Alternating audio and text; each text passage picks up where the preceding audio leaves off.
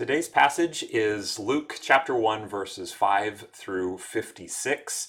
Hopefully, you've had a chance at this point to go ahead and read that and retell it and reread it uh, with the group there.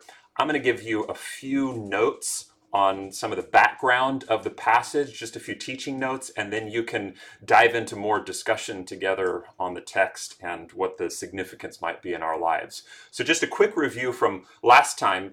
The gospel, according to Luke, is what we're looking at. Gospel, meaning a really important, really good announcement. So, the author, we said, is God, right, through Luke. Luke, who is this doctor or this companion to Paul. And the purpose of Luke um, really is to, he had collected and um, kind of put together all of the different verbal and written testimonies, accounts of the life of Christ. And he'd compiled his own account to give to this Theophilus. Um, and also, we said probably to a wider audience of um, especially Gentiles or non Jews who would also be reading this. Luke, I pointed out, um, claims in this first few verses of the book that this all is historical. This all actually happened. He's confirming it as historical narrative. And the main theme of the book, maybe if you can find one, we said, is that Jesus came to be the Savior for all people. All right, salvation is offered not only to the in crowd, which would be the Jews, but it's offered to everyone, to Gentiles, to women, to the poor, um, to all people. All right, so we're going to even begin to see that today as we look here. So, just a few um, notes about the, the context. I'd like to just move through the different people mentioned here in this passage. First, Herod. Uh, this is just Herod the Great. All right, he reigned from before Jesus and John's birth till just after their birth. The main other Herod that we think about when we read the Gospels is Herod Antipas. Um, that's Herod the Great's son. He's the one who beheaded John the Baptist, we read about a little while later, and he was the one involved in Jesus' trial a little bit. But this is Herod the Great. Um, Zechariah. Zechariah is this priest, and I wanted just to, to kind of um, explain what his duties would have been. He was going in to burn this incense. That was a task that was done twice a day in the temple in Jerusalem, the altar of incense, uh, just before the burnt offering was made. And I'm going to show you a few pictures just to, so you can kind of get a little picture in your mind of, of what that would have been like. First, this is a um, a replica um, of what we believe the temple in Jesus' day, called Herod's Temple, might have looked like. Uh, the temple itself being that portion right in the middle there. And um, here's a little up close portion of the middle. You'll see in the front area of it, that's the, the court of the women, where women could be uh, present.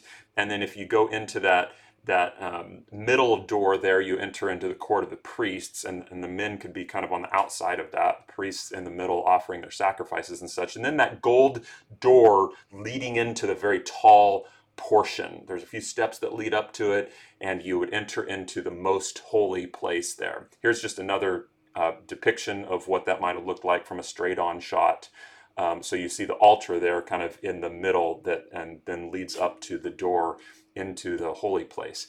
If you flip that on its side, here's what we're looking at. Again, uh, number 15 there on the right, that's the court of the women, and then you'd go up uh, the stairs 14 and then through that first door um, there's the altar again, and then when you get to the that tall vestibule place, that's um, like verse three or uh, verse three. Number three is the top of the stairs. There, you would enter into what's called the holy place, um, and or the most holy place, and that's where all those number twos are. So there's the the candle and the, the table of showbread, and two A, two B, right around there is where the altar of incense would have been.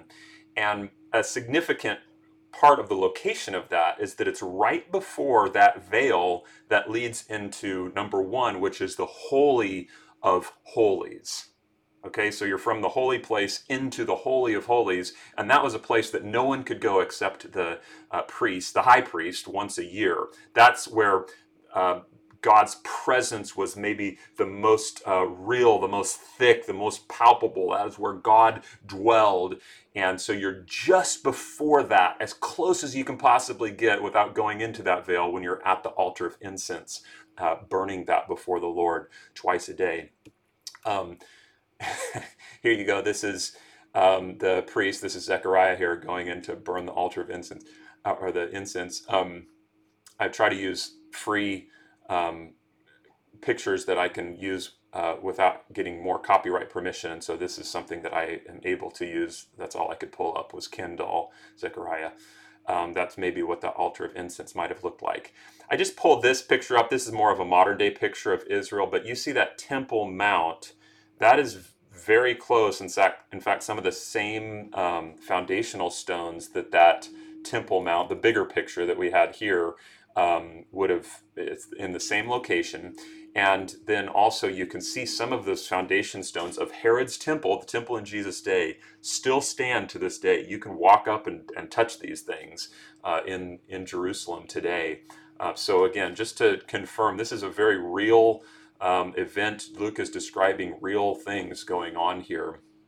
Um, so that burning of altar or burning of incense on the altar, that would be done. Um, there would be lots cast, like our passage described, to determine which priest would do that. And on this day, the lot had fallen to Zechariah. This would be a huge moment in Zechariah's life, in the life of a priest. Um, he would have been one of about 18,000 priests at that time, and any one priest would only have the opportunity to do this burning of the incense once in their lifetime. Some people wouldn't even get the opportunity at all. But this is possibly the most important event of the life of Zechariah.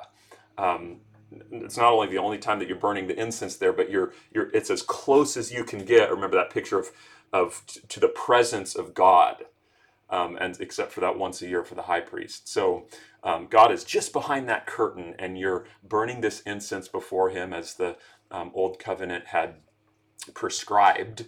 And um, then after you would do that, you would go back out that door to the, the courts, and the priests or priests would give um, a, a blessing to the people. The Lord bless you and keep you, and his face shine upon you. They would verbally, out loud, bless the people. So you can imagine when Zechariah came out and couldn't speak, everyone knew something was up, something was the matter.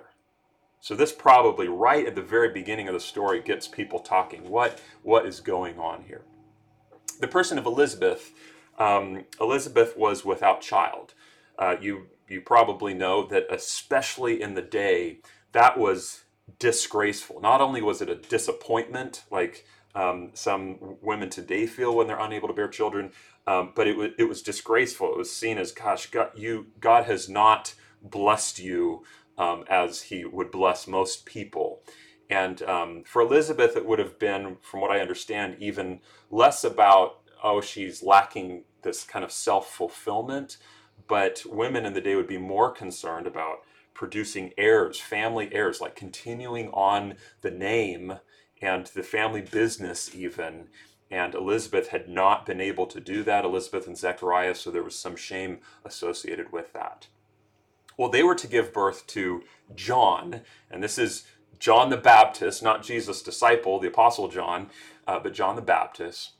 The significance of John, um, who I sometimes call JTB, so if I say JTB, that's John the Baptist, um, we can see in verses 16 and 17, which are making a really clear reference to Old Testament prophecy. So if you turn to Malachi 4, 5, and 6, this happened um, hundreds of years earlier. This is um, the last verse of the Old Testament prophets. Okay, it's written to the Jews who had come back after the exile into the land, but this is kind of the last words of God through a prophet for then a hundred years of silence. Um, and so here's what God says through Malachi. He says, in Malachi 4, uh, verses 5 and 6, he says, Behold, I will send you Elijah the prophet before the great and awesome day of the Lord comes. and he will turn the hearts of fathers to their children and the hearts of children to their fathers. So um, Elijah had been, when Malachi's talking, he had been a great prophet in Israel. He'd called Israel time and time again to turn back to the Lord. He said, Hey, the day of the Lord is coming, that day that when God would come to judge and God would come to save. And um, that whole language of, of turning hearts to one another, um, I think, is just an idea kind of of peace. It's the opposite of um, a, a, selfish society where even families are against each other. And so there's just this idea of peace that that day of the Lord um, will bring. So, so Malachi was saying 400 years before our Luke account, um, or actually a, a, little longer than that, um, he was saying there's going to come a guy like Elijah to call for repentance in preparation for the Lord to come. And then in verses 16 and 17 here in Luke 1, um, Gabriel is quoting from that verse, saying, John is going to be the fulfillment of that prophecy, and he's going to be the one to get people ready for the coming of the Lord, which we'll see him begin to do in uh, chapter 3. Mary, um, the next person, she was a relative of Elizabeth, we learned. A lot of people say cousin, but we don't really know that for sure. She's just a relative. She was betrothed to Joseph, which in the day was was it was a legal engagement. It was kind of irrevocable in a way, just like marriage would be. It would be considered divorce to break off your engagement. So much more significant even than our engagements today. Mary at this point may have been as young as 12 years old, but somewhere certainly like 13, 14, 15, 16, somewhere in there, very young, most likely. And um, a, a pregnancy before marriage and not with your betrothed, especially, would be another extremely shameful position in their day, and maybe even in ours in some contexts, um, that that Mary would find herself in. So her finding out from from Gabriel, you're going to have a baby, you're pregnant. Um, Mary would have known she had the possibility of being looked down upon for the rest of her life. And there's a strong chance that Joseph would leave her which we read also at some point Joseph had made a plan to do that. There was a possibility that she would even be stoned to death because of her adultery. Not very likely, but they still had, through the law, the ability to do that. And Mary's story, if you think about it, was even more extreme, maybe, than the most extreme version of this. Because imagine telling somebody that you're pregnant, but you hadn't had sex yet, you're a virgin, right? um, I think about Mary Beth, my wife, who um, as a junior hire, I believe she was she didn't quite know how the birds and the bees worked, and so she thought, oh, maybe if you kiss or hold hands, you might show up pregnant. So she would be so concerned that maybe she was pregnant because she had held hands with her boyfriend or something like that. It's like kind of like Mary saying, "I'm pregnant, you guys. You're not going to believe this. I'm pregnant." And they're like, "Well, how did it happen?" Well, I haven't had sex yet. And they're like, "Wait, what? I don't think you understand what's going on here." Um, Jesus, the last character to, to speak about. Um, the significance of Jesus is talked about in verses 32 and 33. Again, there's clear Old Testament reference here um, where hundreds of years earlier, uh, even a thousand years to King David, he was promised that a son would sit on his throne, 2 Samuel 7, who would also be a son to God and that son would rule over all, and his kingdom would last forever. That promise was made to David hundreds of years before. That's the whole idea of the Messiah is wrapped up with that. He's the chosen saving king of the Jews. And all of that language is kind of loaded into Gabriel's description here of Jesus in verses 32 and 33. So obviously, Gabriel was like an Old Testament geek. He keeps pulling these Old Testament passages out of the out of the history books and, and using them to speak of John the Baptist and Jesus. Not to mention, uh, in verse 31, uh, it's kind of a, a, direct quote, though a change in tense from Isaiah 7. Behold, the virgin shall conceive and bear a son, and shall call his name Emmanuel. Well, we see the, the same thing here. You're going to conceive a son, and you should call his name Jesus. Um, but uh, so, so we see here not just is Jesus going to be the fulfillment of the Davidic covenant, but also the fulfillment of the promises to Abraham. uh, if you notice at the end of Mary's song or Mary's poem, uh, we see that as he spoke to our fathers, to Abraham, and to his offsprings forever. So um, God had promised, if you remember our study through the, the, the whole Bible together, the plan of God, God has promised to his people through Abraham and Isaac and Jacob that they would become a nation, that they would have a land, that they would be a blessing to the world. And just like God had come through in the past, Mary and Gabriel and these people are noticing that he he would come through again. This child that was going to be born to Mary was going to be a fulfillment to all of these ancient prophecies, uh, namely that um, his people would be blessed. The people of God would be blessed through Jesus. And I think we're included into those people by faith. So, like John, this child, Jesus, is the child of prophecy fulfillment, and there's something extremely special and different about him. I want to pull up this chart really quickly. Um, two impossible birth prophecies about two momentous people. I think that Luke is doing something with a comparing and contrasting of these two babies, and I want to just look at that really quickly. So we see um, they're impossible pregnancies. One is a, a barren woman and a, and a virgin. Um, they're from different locations. One's from the lineage of, of the priests, one's lineage of the king. Um, Gabriel is sent to both of them. Gabriel appears uh, to Zechariah and Mary. Both of them are fearful. Both of them are commanded not to fear. So you can see there's kind of a side by side lining up of these things. Both of them are told, You shall call his name John or Jesus. Both of them are called to, that said that they will be great. Both of them have the Holy Spirit's involvement in the birth. Both of them are fulfillments to prophecy. Both Zechariah and Mary are like, How is this going to happen? I'm, I'm barren or I'm a virgin. And we see a difference then in Zechariah, who it says, You did not believe my words, which will be fulfilled, versus Mary, who is blessed because she did believe what would be fulfilled. So, just to kind of point out the difference of what's going on here, the angel Gabriel uh, showed up to two very different people, but very similar kind of an extraordinary message for both. She shows up to an older man, and she shows, uh, I'm sorry, he, Gabriel, shows up to an older man, and he shows up to a very young girl. He shows up to a priest, the most kind of highly honored and esteemed position in Israel, and he shows up to a random Galilean, a nobody in the most significant city of Israel, Jerusalem, and you could say the least significant city, the city of Nazareth. So these are two very opposite people, high status, low status, receiving impossible messages, and yet what is their response? Zechariah's response is one at first of unbelief, and Mary's of belief.